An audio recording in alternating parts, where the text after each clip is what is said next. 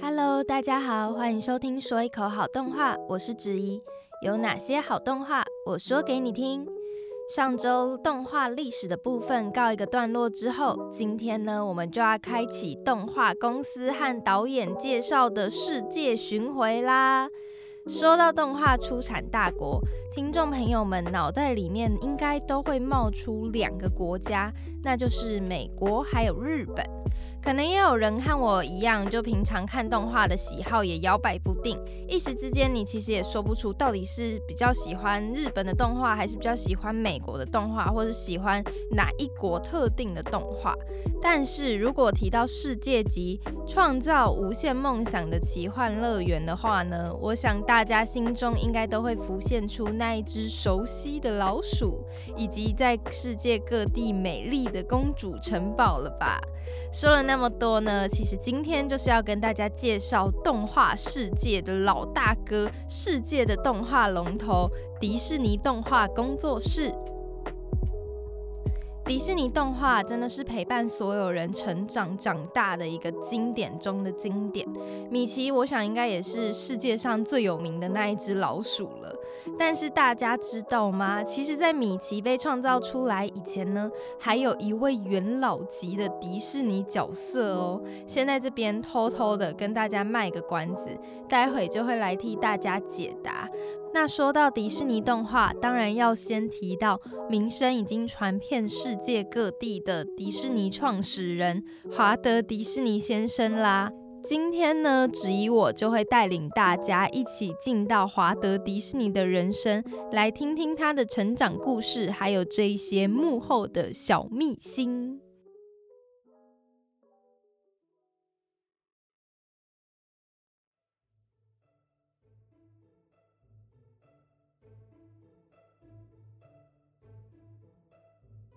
华德迪士尼呢，他出生在一九零一年的芝加哥，他上面有三个哥哥，下面有一个妹妹，他是在家里排行老四的，也是最小的那一个弟弟。因为芝加哥当时的治安不是很好，为了要给孩子一个健康成长的环境，还有许多其他的多方考量之下呢，就从大城市搬到乡下，开始全家的开心农场生活。华德迪士尼呢，他非常非常的喜欢小动物，也因为这样子，小小年纪的华德，其实他那时候大概还在幼稚园或是小一、小二的时期，他就会帮忙家里照顾农场的动物们。甚至还会帮他们一一的取名字，什么陶丽呀，然后杰克啊之类的这种，就是有点菜奇亚米亚的名字。但是你想想，就是华德迪士尼每天走在他的那个农场的大道上面，然后就跟一只猪说：“嘿，陶丽早安。”然后又跟另外一只鸟说：“嘿，杰克早安。”其实说真的，还挺可爱，很有童趣的感觉。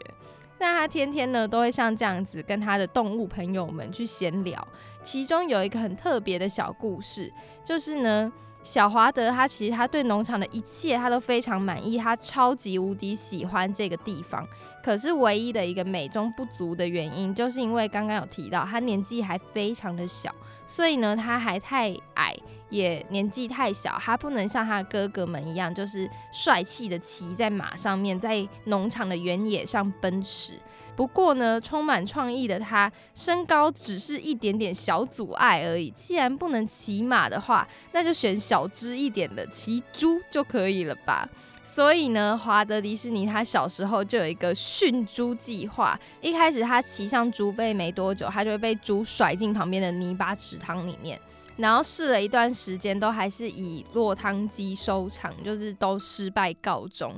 突然呢，就在某一次，华德迪士尼他刚好生了一场大病，躺在床上，有一天没有去做骑猪的训练的时候，等到隔天他病好，他打开他的家门，就发现那一只就是他常常在骑的猪，居然在家门口等他，而且就乖乖的让他骑上他的猪背，然后带他风光的在农场溜了一圈。可是呢，就在他风光没多久，那只猪也不知道，就可能就想说，好，既然你玩够了，那就换我了，然后他就啪的又。一把把它丢进旁边的泥巴池塘。不过对于小华德来说呢，算是非常的如愿以偿了啦。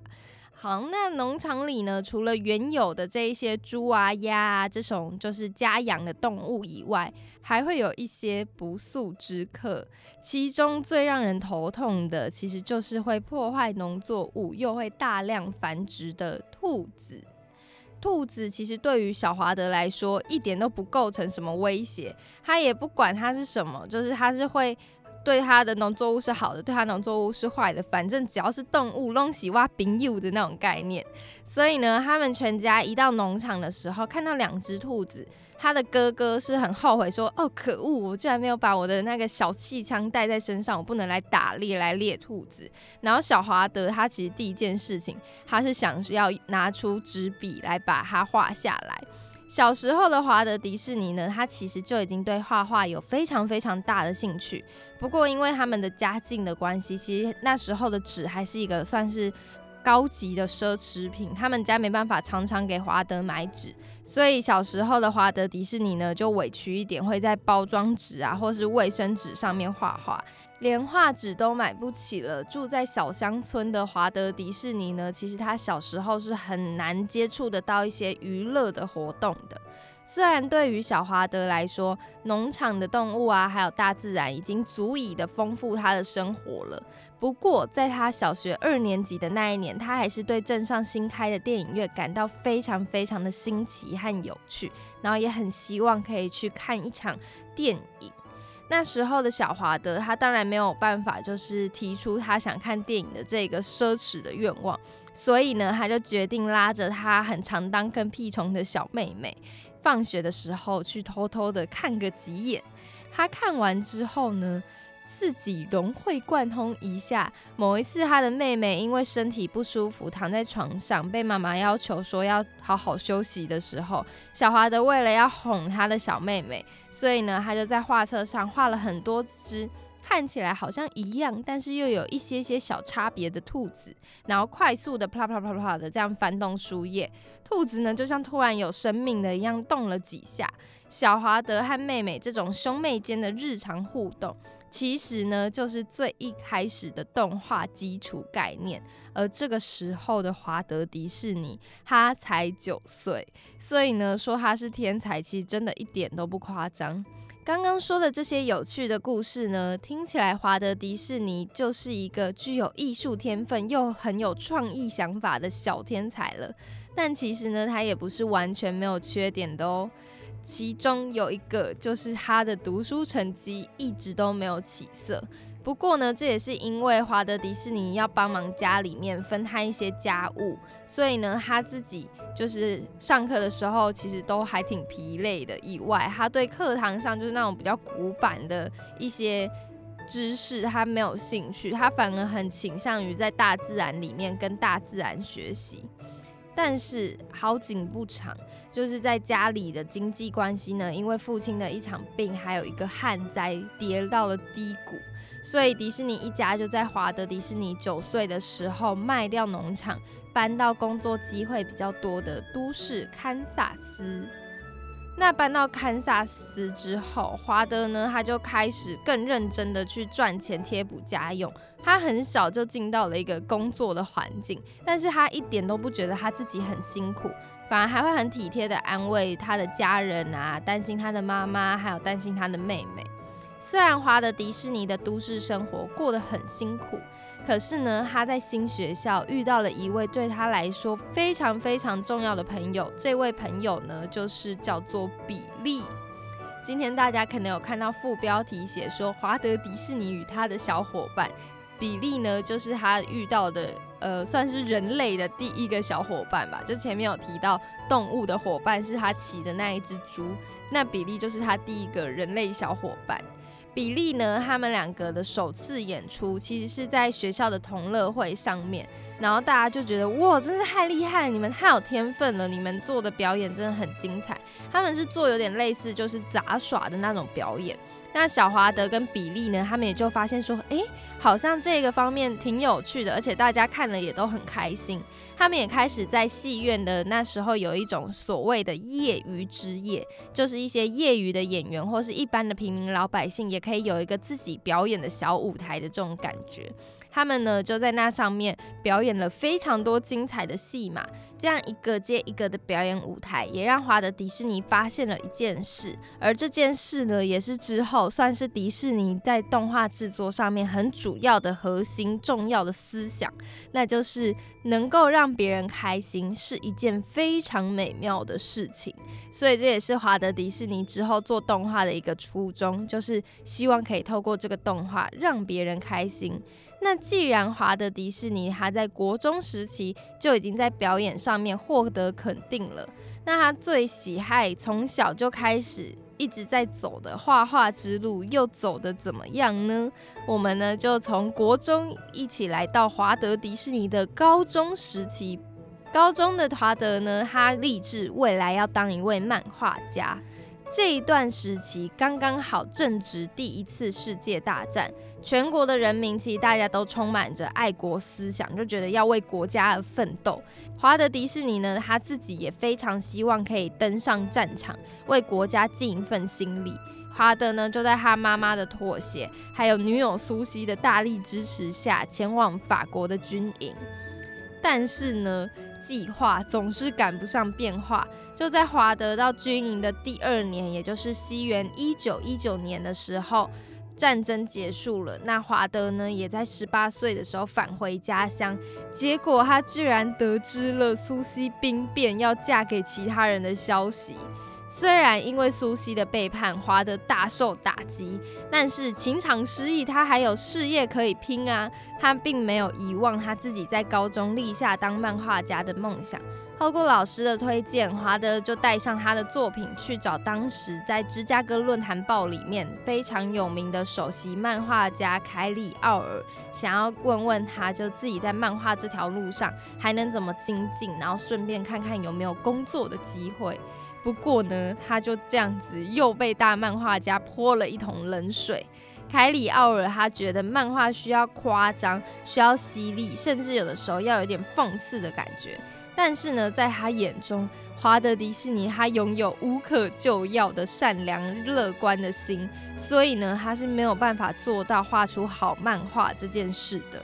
他这样子一跟华德迪士尼一说完，华德迪士尼就犹如晴天霹雳一般被重重的打击。这两个。爱情上面、事业上面都没有很顺利，但是呢，华德迪士尼也依然他没有放弃，就不屈不挠的精神。他觉得他不管能不能成为一个艺术家，能不能成为一个漫画家，只要呢是做他喜欢做的事情，他就无愧于心了。华德迪士尼他之后就先暂时的进到商业设计的行业。但是在这段期间，他接触到了他真正想要、他有兴趣做的事情，那就是做动画。所以呢，一九二二年，二十一岁的华德就踏上了创业之路。他在堪萨斯成立了一个欢笑卡通公司，但是他没坚持多久，短短两个月就又关门大吉了。不过华德迪士尼就越挫越勇。他决定呢，既然一不做二不休，他就直接去影视娱乐的中心基地，也就是好莱坞发展。一九二三年，华德就找来了他的三哥哥罗伊，成为他第一个迪士尼的合作伙伴，成立了迪士尼兄弟制片厂。这个迪士尼兄弟制片厂，就是现在家家户户都知道的迪士尼集团最原始、最一开始的雏形。那既然迪士尼公司已经创立了，全球都知道的那一只老鼠米奇又是怎么诞生的呢？这里就要来介绍华德迪士尼他的第二位在迪士尼的伙伴啦。他的名字呢叫做乌布伊沃克斯。这一位伊沃克斯先生呢，他是华德迪士尼在开辟和探索动画领域非常重要的一位左右手。在一九二五年，其实乌布伊沃克斯和华德迪士尼他们就率先的设计出第一只人气的迪士尼角色，但是它不是米奇，而是另外一只兔子，叫做奥斯华。它的英文全名呢，其实是 Oswald the Lucky Rabbit，翻译就叫做奥斯华幸运兔。之所以会让它的名字里面有 Lucky 幸运这个单字呢？就是希望它可以带给迪士尼公司好运。的确，奥斯华幸运兔成为大家最喜欢的角色，也在那个时候呢，帮迪士尼公司建立了口碑，然后也让他被许多人肯定。不过呢，好景不长，又是一个好景不长。其实华德迪士尼的创业之路真的非常的艰辛。当时华德迪士尼他们的老板环球影业，居然就从迪士尼的手中硬生生的夺走这个人气角色的版权，还挖走了一部分迪士尼公司里面很优秀的动画师，又让迪士尼的公司面临全新的困境。说了这么多，终于要轮到米奇的诞生故事了。米奇同样也是出自乌布伊沃克斯之手。一开始呢，其实乌布伊沃克斯他还有画一些像牛啊、马啊之类的动物角色，但是华德他其实都不太满意。直到米奇出现在他的眼前，他就眼睛一亮，决定呢让这只小老鼠来引领迪士尼工作室卷土重来，东山再起。米奇的名字其实也有一个小小的插曲。一开始，米奇其实不是叫 Mickey，就是 M I C K E Y，而是要叫一个有点难念的名字，叫做 Mortimer，莫蒂莫。那这个 Mortimer 呢，就是 M O R T I M E R。我光念念，我就觉得哦，好绕口的一个名字。华德迪士尼一开始很坚持莫蒂莫这个名字，不过呢，米奇这个名字其实就是他的妻子莉莲说服华德迪士尼，并且沿用到现在。那有了米奇的迪士尼公司，就像老虎有了翅膀一样，开始翱翔，开启了它的黄金时代。今天我们跟着华德迪士尼的成长经历，体会到华德迪士尼对自己喜欢的是他的那一份决心。还有不被打败的奋斗精神。接下来的迪士尼工作室又会有什么样的成就和什么样的挑战呢？听众朋友们可以打开说一口好动画的官方 IG，在 IG 上面搜寻 Tell Me an Anime，或是说一口好动画，找到今天的节目预告贴文，跟我分享迪士尼王国背后的故事，或是你对华德迪士尼的看法哦。今天这一些关于华德迪士尼的背后故事，多数呢都是参考来自于管家琪的《卡通大师华德迪士尼的少年时光》这一本书。如果大家有兴趣的话，也可以看看这一本书哦。谢谢大家收听今天的说一口好动画，有哪些好动画我说给你听。我们下周见，拜拜。